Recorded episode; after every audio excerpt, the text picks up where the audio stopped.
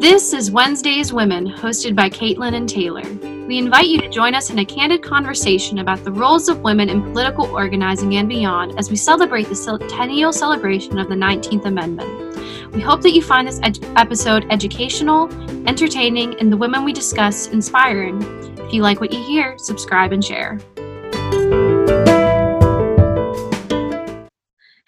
Everyone, and welcome back to another episode of Wednesday's Women. We are filming at 8:35 p.m., so if we seem tired, we are.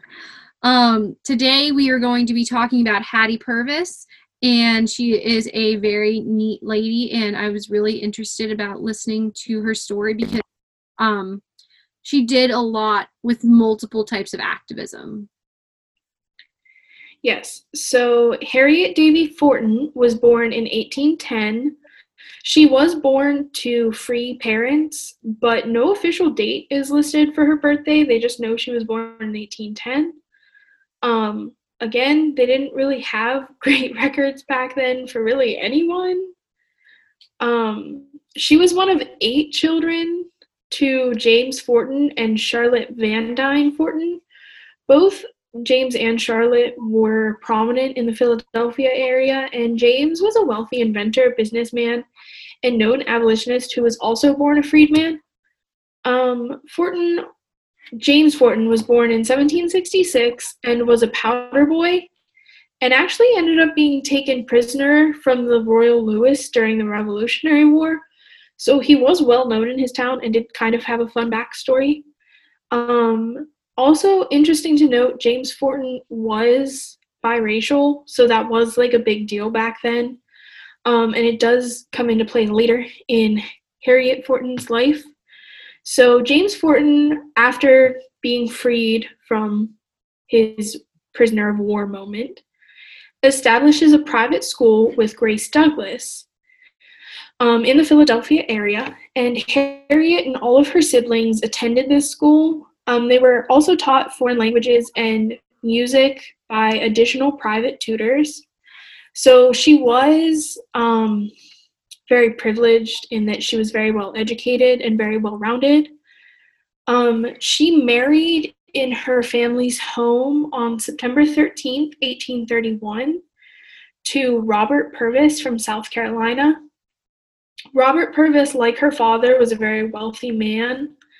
Um, but he was a very light skinned black man. They were married by an Episcopal bishop in an elegant ceremony. It was described as elegant by attendees and by local papers because, again, um, both the Fortens and the Purvises were fairly prominent in their own towns. This um, union actually did cause some ruckus just because Purvis was light skinned and Forten was not. And so some people thought it was um, a mixed race union, which was very frowned upon at the time and actually illegal. So you were not allowed to marry a mixed race in every state. Um, so this was a big point of gossip all throughout their marriage. Um, after, so Harriet ends up passing before Robert. After Harriet's passing, Robert does end up marrying a white woman which goes over much better because Robert was so fair skinned. Um, so, just interesting to note. So, they remained in the Philadelphia area until 1842 when they were forced to relocate out into the countryside because their home was being targeted by white mobs. So, on top of being perceived as a mixed race union, they were also outspoken abolitionists and just very prominent in the community um, on top of being black. So white mobs had a huge issue with them. Um, both in the city and in the countryside, they employed servants, including an English governess, which made it possible for Harriet to actively work on the causes important to her and for Robert to maintain a job while both of them maintaining parental roles and just maintaining the status of their household. So it's a lot harder to host a dinner party when you're attending a suffragette meeting and then an abolitionist meeting and your husband's working late. And then, of course, you know, I think she had something like five or six kids. Um, I want to. So that's um, Harriet Purvis died on June 11th, 1875, of tuberculosis. She died after, I believe, three of her children died of tuberculosis, and then two of her sons died of unrelated causes. So she was preceded in death by several of her children. Um, so that is tragic. She also, if you noticed, died before the passage of the 19th Amendment. Yeah. Like we said, she was very lucky in her life that she was able to afford having help with her home and with her children because it was it gave her that opportunity to go off and focus on um, social reform and that's kind of what I'm going to go through with you guys. So, firstly, as an abolitionist, so she was a member of the Philadelphia Female Anti Slavery Society, and while pregnant, attended the Women's Anti Slavery Convention in New York in 1837 with two of her sisters. Very important to note that these types of events were not seen without conflict. Um, we're going to talk about here about some riots that occurred at some conventions she attended. It was very noble to go there while pregnant because I'm sure she would have recognized the danger of being there and possible injury that she could have had. Um, in 1838, the convention was held in Philly at um, the new Pennsylvania Hall, which was built by the Pennsylvania Anti Slavery Society. Whenever they first came to this convention, her husband, who we had already noted about his um, outward appearance, did not appear to be um, mixed race.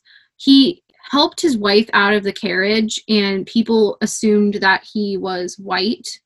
And they became very angry and they were looking at them and thinking that they were promoting amalgamation of the races.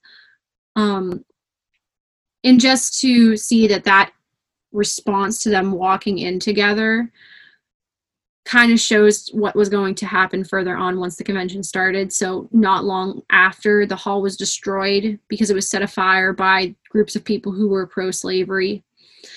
Um, the convention thankfully then convened at a teacher and abolitionist house or school, excuse me. It was Sarah Poff's school. And in this organization, it was very interesting that black and white women participated as equals. And that's interesting because at that time, that was a rarity. And not being put off by the riots the previous year, Harriet did end up attending the convention the following two years. And at those conventions, she was a delegate in 38 and 1839. Um, but they were unable to rent a hall in Philly in 1839, and the convention met at a riding stable. Harriet co chaired the Philadelphia Women's Anti Slavery Society fairs, which occurred between 1840 and 1861. And these events were very helpful because they actually were able to raise $32,000, which is equivalent to $983,000 in 2019. So that's crazy. It's a lot of money, almost a million dollars. Yeah. Um, in 1841, the group at Ray, wow, I'm going to start that over. In 1841, the group rallied against the exclusion of black Sunday schools at the annual Sunday School exhibition in Independence Square. And the following year, it was a biracial event. After the 13th Amendment was passed, Purvis continued her efforts to improve the rights of African Americans. So she didn't see it's almost kind of like we were talking with Alice Paul, just because the original goal was met, she didn't decide to stop her activism. She saw that there were other necessary things that needed to occur to make sure equality was sought and met. Mm-hmm. And the Female Anti Slavery Society continued to meet, and in September 1866, they discussed the status of the South. So Robert and Harriet became involved with the Pennsylvania State Equal Rights League and American Equal Rights Association and served on the executive committee. A major project for her after the 13th Amendment was education. To her, they saw the importance that Black families be given the same educational opportunities as white families, which is something that I think still is a big issue. We talk a lot about um, gerrymandering and the separation of lines between, um, I know with the housing housing act. Yeah, like redlining. Yeah, making where funding goes to certain locations and it isn't co- um, that these locations are split by race which also is by income. So people that are already struggling socially don't have it as easy as other races and economic statuses to climb the ladder and reach higher levels of living. Yeah, it's also important to note that at this time, a lot of prominent African American families were hiring private tutors. And so they did this in Purvis's family. And the idea was they knew that the education their black children were receiving was not the same education that white children were receiving. And so they were trying to fill in those gaps that they were seeing. So she was sort of experiencing it firsthand. And I know there was some mention of her niece coming to live with her at one point and she was teaching her niece as well as hiring other private tutors to educate her niece. Um, and there's a play called Aunt Harriet about her niece, letters to Aunt Harriet, I think, about her niece living there and being educated there. So it was a very prominent, like, issue that everyone sort of recognized and just didn't talk about. Yeah, and I mean, I think that it's w- worth noting that I think there are still issues of that today where there is differences in education and especially in historical education. Um, I know I just read an article a couple days ago about how the Civil War is written, depending on who wrote it and where the story is going to be taught at. Textbooks will write it differently and explain the Civil War through different historical perspectives, basically. Which it's not a bad thing to have different perspectives on record, but you shouldn't only be learning one perspective. Like the textbook should be including every perspective they're publishing. Yeah. So we we don't want to come off like it's a bad thing to have different perspectives. You absolutely should because sometimes people fight for something thinking it's the right thing that they're fighting for and it's really not. But And- the issue comes when you only show that perspective and you don't show the perspective of the people who are being hurt by this. Mhm. And not to compare the Civil War to this, because that isn't what I'm trying to do. I'm just, that just made me think of it. So please do not take this out of context.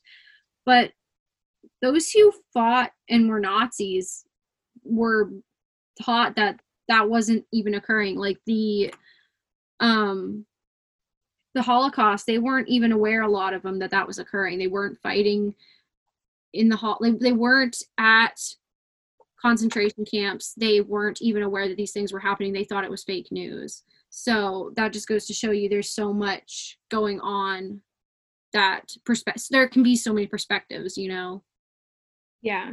So I mean it is important to address them. mm-hmm, But- absolutely It shouldn't just be their perspectives taught. hmm And the next thing I'm going to talk about is my favorite antidote about Harriet. So she became in what is called the Free Produce Society. So as we know, um, a big reason why slavery took so long to be abolished was the fact that the South heavily uh, relied on the slaves to help produce the produce and the cotton and everything else that the tobacco that they created to sell. Without them, it was almost impossible to um, keep up with the workload and to continue to make the profit that they were used to. So, knowing this, sh- this society worked to purchase only locally made um, produce and boycott produce grown and picked by slaves. She was often a delegate to the free produce conventions and was a member of the Colored Free Produce Association. Harriet only bought and bought produce and products that were not made or grown by slaves, and it was an activity she continued even after some, like Garrison, questions it, questioned its effectiveness, which is I think is a really important thing to note that she continued with it, and that goes to show she's not just trying to make a political statement. That was something she really believed in, because even after everyone else had given up on that idea because they weren't sure of its effectiveness, she still did it because she knew it was what was right. Yeah, she just followed her morals. And just to put some perspective on this, so the North, we live in Pennsylvania. Caitlin and I both live in Pennsylvania, different areas of Pennsylvania, but nonetheless, we can't grow several vegetables, several fruits. They like Pennsylvania is mostly rain and snow and I- like little what? I would love to grow a pineapple. Yeah. Like there are lots of things that we just can't grow up here that we would have to get from the south or from somewhere else. And so to not be able to get those things and to have the resolve to like never eat an avocado, to never eat a pineapple again. Like that's impressive. And if you're trying to think of how difficult that was back then, think of if you're like I'm only eating American grown produce now or if I'm only buying things made in America now. I have family members who do that, which props to them. I think it's great, but it's nearly impossible. And I think too, it goes to show she was in a very um very fortunate situation that she had the ability to do that because I'm sure her financial situation played a role in that. I know I just had a conversation yesterday with a lady about how they don't go to Walmart because they feel that Walmart is really hard on local businesses, which I completely agree with. But with a lot of people, Walmart is so much cheaper than other grocery stores, anything locally owned, because locally owned businesses get less support, so they typically have to hire raise their prices to be able to meet meet ends meet, make ends meet. And I think it shows her privilege that she was able to work around that and still get what she needed. And things like this are still being done today. So there is currently a movement. I will say this as of March 2020, there was still a movement to boycott Wendy's and a couple other fast food restaurants because they refused to purchase produce from farms that sign a pledge to not abuse their workers. So some farms are using paying their workers less than minimum wage, covering up sexual assault scandals. And so some fast food chains have signed on. I think McDonald's has signed. I think Taco Bell has signed. And all the pledge says is we won't buy from these farms because they are continuing this stigma of farm labor is less than other labor and we can abuse these workers. And Wendy's refuses to do so. And so I know a lot of people in Clarion who won't eat at Wendy's because they won't I don't eat at Wendy's very often, mostly because I don't like it. And so I don't tell people I boycott Wendy's because to me that's not a boycott if I just already wasn't eating at it. Um, but like a lot of people won't eat at Chick-fil-A because of their values. I won't eat at Chick-fil-A because of their values. Same. I have a similar issue with Hobby Lobby. Yes, Hobby Lobby is a big deal. Again, I don't tell people that I boycott Hobby Lobby because there isn't a Hobby Lobby near me to boycott. So it feels like, but if ever given the opportunity to boycott a Hobby Lobby, I would do it. That's my issue. I like Hobby Lobby. Like I like their stuff. I really do. I I like crafts. Taylor and I have been talking about. I am a, an avid crafty person. I enjoy it. It brings me joy. I like Hobby Lobby. It hurts me that I can't go in there. That's how much I li- I like their their products. It's just that I can't because I know that it, they're wrong in my in Yeah. my eyes. I mean, here's the thing if you're supporting someone economically, you're supporting their morals whether you intend to or not. Exactly right. Yep, I completely agree. The other big um, activity that Harriet took part in was the Underground Railroad. So her and her husband were revered for their founding of the Pennsylvania, Penn, not Pennsylvania, sorry, Philly Vigilance Committee.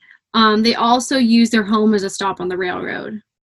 They later moved the stop out of the city and into the countryside when things in the city got dangerous, like mentioned, white mobs. They were pro slavery, they were very confronting, I'm sure. Um, but in their time, they were able to assist about 9,000 runaway slaves along their journey to Canada. Slaves were hidden from authorities in their Byberry house through a trapdoor that was installed in the floor by her husband, Robert. And Harriet hosted many meetings of abolition um, at her house there and was the leader of the Female Vigilant Society, which provided monies for transportation and clothing to the travelers. And I just wanted to make note that many people came and spoke with her here on suffrage and slavery. And one person who actually wrote in their diary about her was Susan B. Anthony. And I have a quote here from her diary, which said Harriet, Hattie, and Georgina uh, Purvis, who lived in their father's house outside Philly, were heirs to their parents' interest in equal rights for women and African Americans. End quote. which I thought was very interesting to see that somebody as prominent as uh, Susan B. Anthony would write about her seeing them and knowing about their morals. And I think sometimes people have misconceptions about houses that were used on the Underground Railroad that they had to be these big, elaborate um, homesteads with like no one around. And sometimes they were because in that case it was very easy to hide someone. Um, I'm from New Wilmington, so if this was Pennsylvania, I live here. Um, fun trick I learned in kindergarten. Um, but in Pennsylvania or in New Wilmington, we actually have two Underground Railroad houses that supposedly are connected underground, but the tunnels have collapsed since then, and they just kind of look like normal houses. Um, one interesting feature is they're round. Not all Underground Railroad houses were round. These ones just are, and so they've always been called the round houses. Um, but a lot of these Underground Railroad houses did have some sort of I guess, gimmick to them. So this trapdoor in the floor. The roundhouses were intentionally built to be round because that provides extra corners. And so when you build square rooms into a round house, you have these awkward gap spaces in the inside. And so you can hide people in those gap spaces.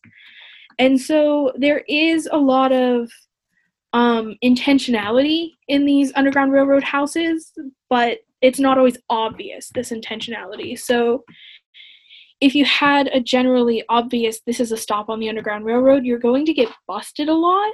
So things like trapdoors and extra space in walls are fairly common for underground railroad stops. And the idea that there are 9000 runaway runaway slaves being assisted is just phenomenal. And also the idea that you're keeping track of that because if that ever gets out i mean you're facing varying penalties from jail time to I mean a death sentence sometimes depending on the state. I don't think PA was using the death sentence for slavery though. I would imagine not, especially since we're in the north. Yeah, and we I feel like we freed slaves fairly early on. I think so, but I I don't know what much about the real. I don't know much one about the Underground Railroad or about um our early history. I have told Taylor multiple times I in high school didn't take US honors history because I'm a piece of garbage and growing up I had a horrible foundation about history and that's why it's still really hard for me to keep track of dates and knowing what was happening in the world in reference to our country. So I there's a lot I still need to learn and try to grasp that I feel very sad and that I just don't understand about our government and about the formation of our country. I feel like that's fairly common for like a lot of schools in Pennsylvania though. I feel like we were almost fortunate to have roundhouses in our hometown because that was like a big discussion every year in history class. Because the teachers would be like let us tell you about the roundhouse. Because we never like i swear until the like ninth grade we never got past the civil war. We like started the um industrial revolution and ended the civil war. And like that's all we got to. And they'd be like okay we'll try again next year See, now for us, I feel like here's how it goes. They tell us Columbus found America every year. Oh yeah, we did hear that a lot. The, the little rhyme. Yeah. And then they we would jump to like the Mayflower. And then we would jump to Abraham Lincoln. And then we would jump to nothing we got to Abe Lincoln and then it always stopped.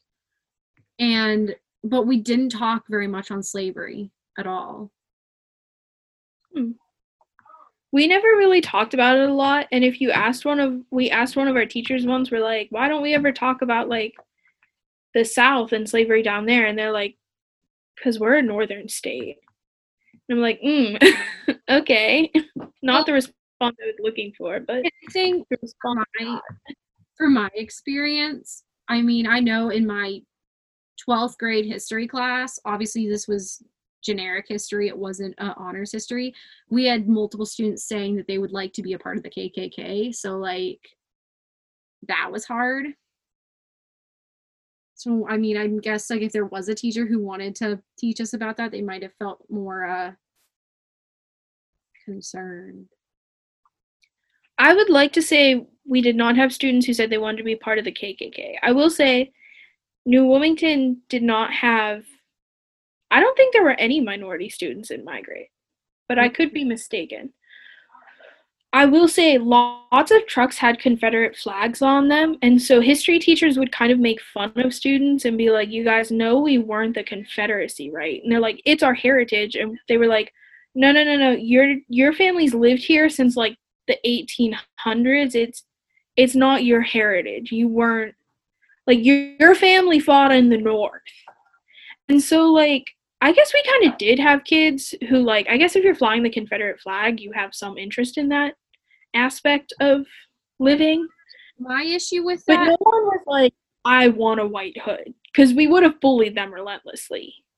See, now it was the opposite for us. Like everybody was like, if you are choosing to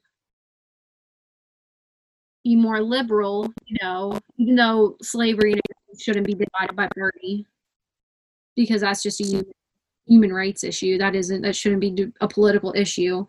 Um, it was kind of at my school, and I I I hate that I keep bringing it up to the Holocaust, but like when people tell me it's whoever I understand it's not our heritage, but the heritage of the South. If people in Germany started flying the Nazi flag, people would be mad, rightfully so. But that's their history. Um, actually, real quick, fast detour, and then we'll get back to Hattie Purvis. One, it's illegal to fly the Nazi flag in Germany. Fun fact. They got their stuff together.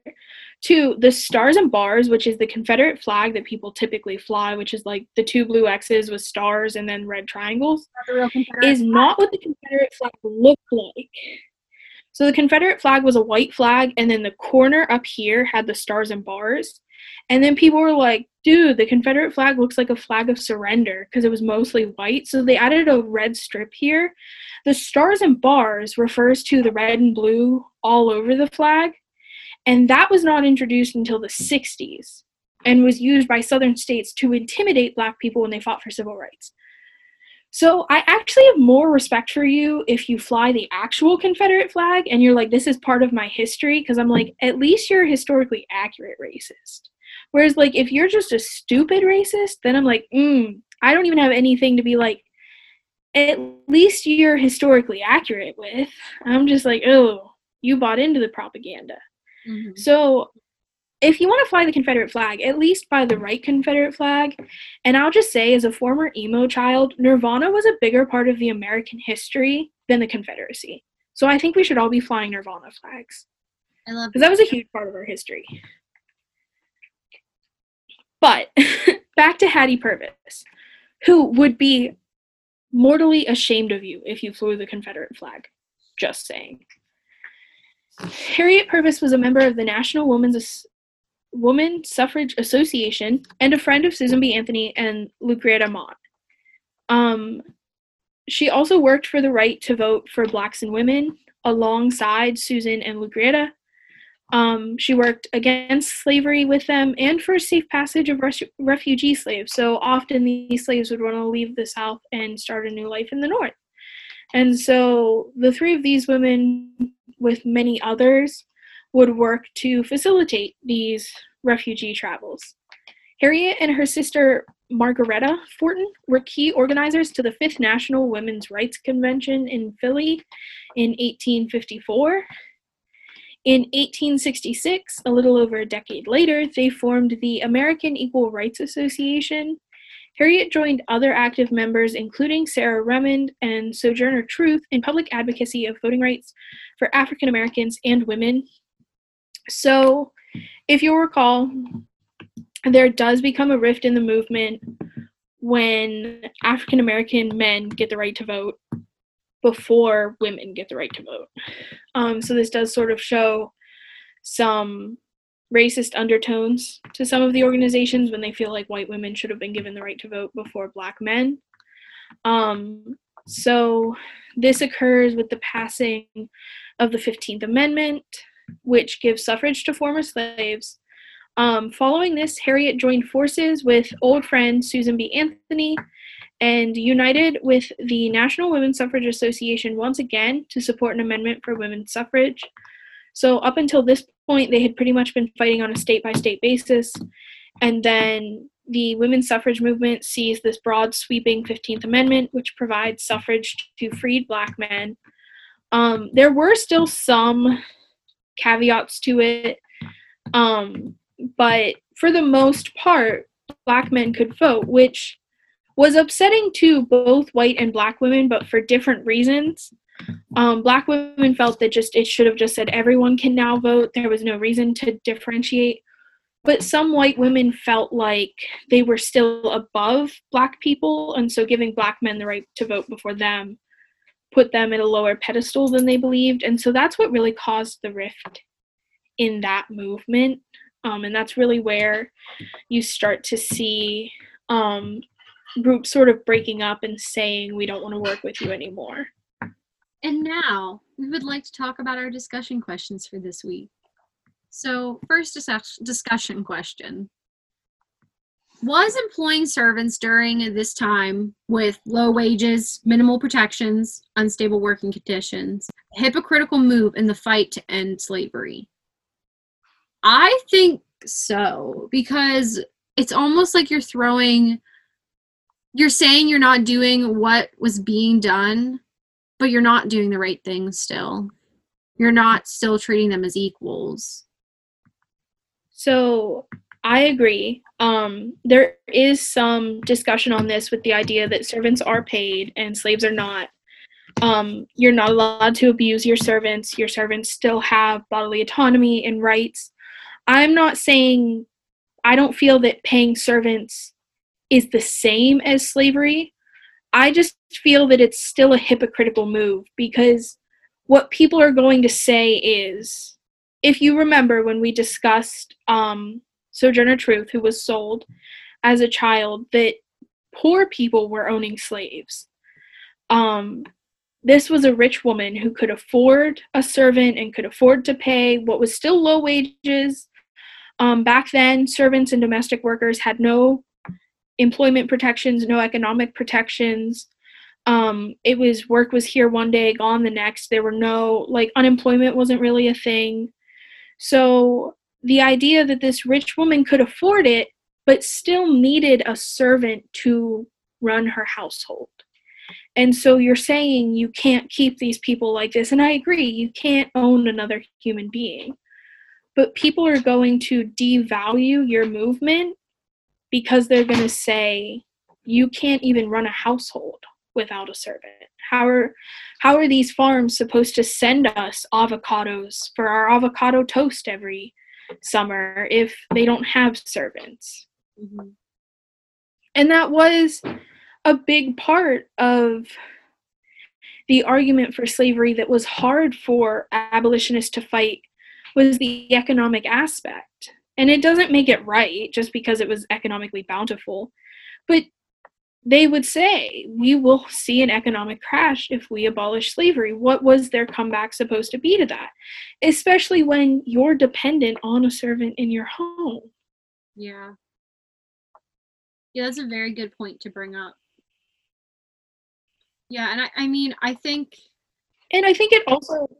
Go ahead it's definitely hypocritical, but I see the point that it was until things could be it had to be like a gradual transition almost economically. Not saying it's still the right move because economic reasons as we're seeing right now like for example with the coronavirus economic reasons shouldn't precede humans human rights i would say. But i do understand the benefits of a slower transition but even if we would have did the low wages, I wish they would have still. I still feel like it's hypocritical because they didn't provide them other human rights in unstable working conditions, minimal protections, not going to be making sure that they have uh, reliable sources of income, etc. And you're continue continuing this hierarchy Yeah. of wealthy, um, you know, wealthy above you power struggles, which you don't really want to continue because that's really the second aspect of slavery. The first aspect is this idea that like you own another human being and you economically benefit from their labor without giving them any benefits. But the second aspect is just a general power hierarchy. So, you know, I have a lot of power over you. And while no, she wasn't whipping her servants, I don't think she did this, but say a servant made her mad one day and she fires this servant and then tells everyone in the town this servant was stealing pocket change out of our bedroom. That servant's not getting work anymore. Yeah. Like you still have this power hierarchy. So I do think it was hypocritical. I don't think that detracts everything from what she did. Like I don't think it makes her less impressive or less her contributions less impressive. I just think it's a little hypocritical. Yeah, absolutely. And the second question there were a number of affluent white suffragettes and their allies who proposed a women's suffrage amendment that would grant voting rights only to women who could read and write English, which they called educated suffrage. Why do you think they would propose that, and who do you think would have been left out? Um, I think a big reason why people would have proposed that is they don't see like you said there's that hierarchy and you don't recognize that the people below you have they should have the same rights as you. And the reason why they're uneducated is because they're not being given the opportunities you're being given. But just because they're not being provided the same opportunities doesn't mean you stop them from having rights that you do. And for and those rights to which will increase their ability to have more uh, full lives and more choices to their experience in life. I agree. I also think one of the reasons they said, one of the reasons they proposed that, I mean, one, there were suffragettes who were racist. Quite frankly, we pick the suffragettes we do and we try to sort of screen who we're doing to make sure we're not picking abhorrently racist people because I don't think we should celebrate abhorrently racist people, but quite frankly, there were racist suffragettes. I'm just going to put that out there. The second thing is men often saw women as less than. And so, this idea of them saying, no, no, no, we wouldn't let every woman vote, just educated women, women who you see on par with you, it's easier for men to sort of swallow this idea that it's not a foolish woman walking in picking the prettiest face for mayor. It's a woman who is a socialite and attends these benefits and these fundraisers and these social dinners and all of this. And so I think they thought that might benefit them a little bit and might ease the passage. Um, it would disproportionately affect low income people and recently freed slaves and black people. It would. Um, so I do think suffragettes being a little racist played into that. And I think the people who would have been left out definitely would have been people of women of color. It would have been lower class women. It would have been immigrants. It would have been people who, even if they, oh, able bodied people, I'm sure would have probably been added into that majority. I don't think I'm leaving anybody else out. I don't think. And last question, just because we've been sharing some people on our CU Engage social media, do you think had the movement been more intersectional, so included Chinese women, included Native American women, um, made an effort to be more inclusive to Black women, do you think the amendment would have been passed sooner or would have been passed later?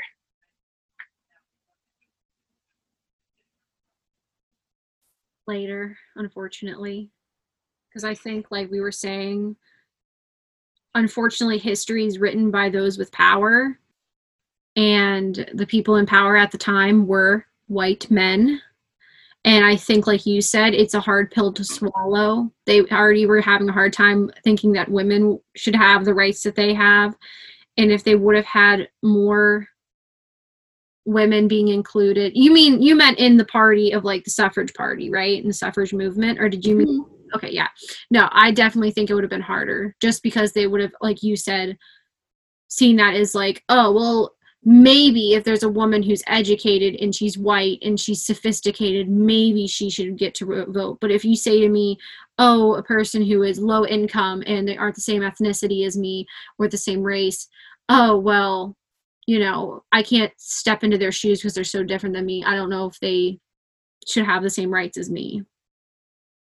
Yeah, I agree. I do think it would have taken longer. I mean, also just this idea that like a lot of a lot of minorities weren't even recognized as citizens for a long time. You figure even like if if your parents immigrated from China but you were born on American soil, you still weren't considered an American citizen because your parents were Chinese. Mm-hmm. So I think that would have definitely played a big part in delaying it. Um, personally, I still would have liked to have seen the suffrage movement be more intersectional. I still think you know, Native Americans should have had a seat at the table. Chinese descendants and all Asian descendants should have had a seat at the table because that is something we don't really talk about. When they mention Chinese back in the 1800s, they really just mean all Asian. They just blankly refer to them as Chinese, which isn't okay. Like if someone just said to me, "Oh, you're North American," I'd be like, "Ah, no." I'm not. Or if someone said to me, "You're Canadian," I'd be like, mm, "No, I close, but not quite." I wonder if that's what happens to like Canadian people when they go like somewhere in Europe because they have very similar. Um, they they have very few accent derivatives, and you know I feel like if they go over there, they'd be like, "Oh, you're American. You don't know," and they'd be like, "I'm not even American."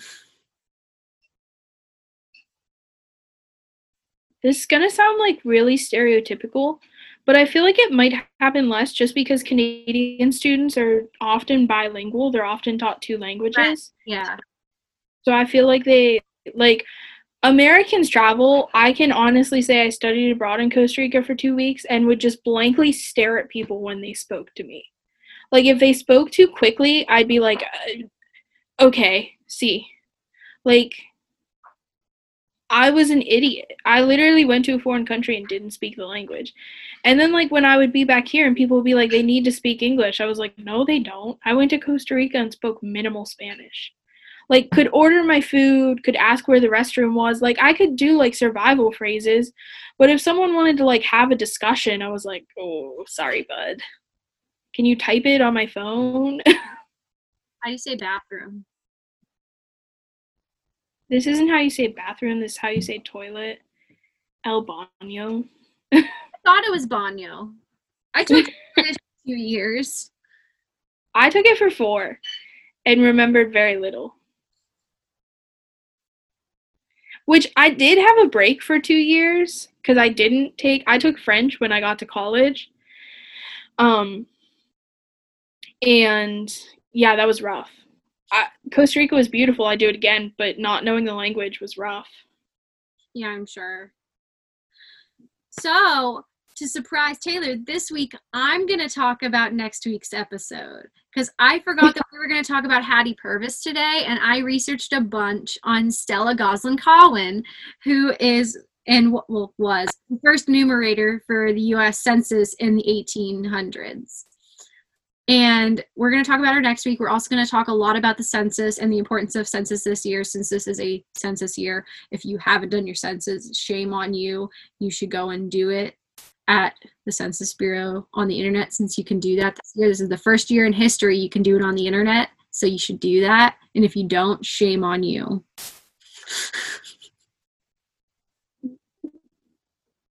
You should also this Saturday head over to at cu underscore engaged on Instagram and play a round of census trivia. This week we'll focus on participation rates of different states and regions in the United States. So see where your state stacks up. Are you a high participation rate state? Are you a low participation rate state?